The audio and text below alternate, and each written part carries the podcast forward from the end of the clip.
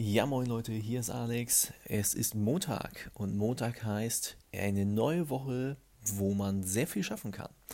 Aber wenn man seine Aufgaben etwas, ich sag mal, falsch priorisiert, dann schafft man eben vielleicht nicht ganz so viel, wie man schaffen möchte. Ja, und was heißt das genau? Ihr habt ja bestimmt einen Stundenlohn. Wie hoch ist der in etwa? Überlegt mal. Also sind es 50, 60, 70, 80, 100? Auf jeden Fall ist der Stundenlohn wahrscheinlich sehr viel höher als, ich sag mal, 10 Euro.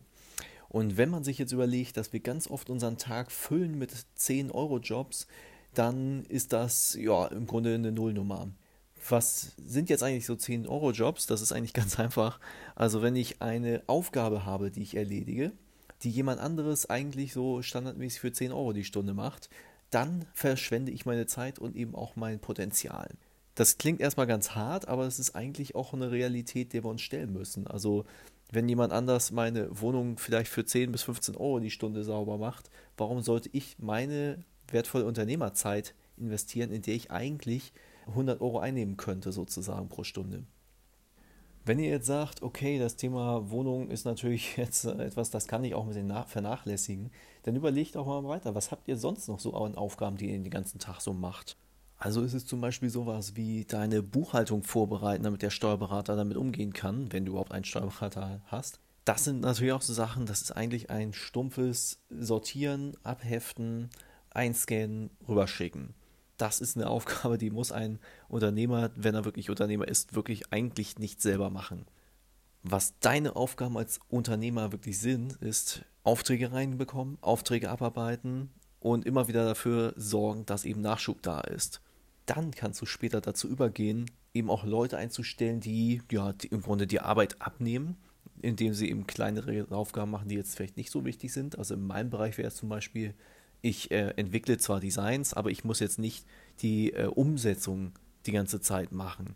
Weil die Umsetzung ist teilweise wirklich nur ein nach Schema F, was man vorgegeben hat, die Sachen durchziehen. Und das ist eine Aufgabe, die macht jemand eben für etwas weniger Geld als das, was ich einnehme, sozusagen. Letztendlich geht es immer um so ein Rechenspiel. Also was ist meine Zeit mir wert? Habe ich eben irgendwo Kapazitäten noch frei? Habe ich welche nicht frei? Aber man muss eben auch sehen, wenn ich jetzt gar nicht so den Anspruch habe, ein großes Unternehmen aufzubauen, sondern ich möchte eigentlich immer diese, diese Aufgaben alle selber machen. Warum auch immer. Vielleicht vertraue ich nur mir, weil ich der, der Gründlichste in der Hinsicht bin. Dann brauche ich das vielleicht alles gar nicht. Für mich hat sich aber herausgestellt, ich möchte schon nicht immer nur alleine arbeiten, ich möchte eben weiter voran. Und das schafft man eben aus eigener Kraft sehr, sehr schwer.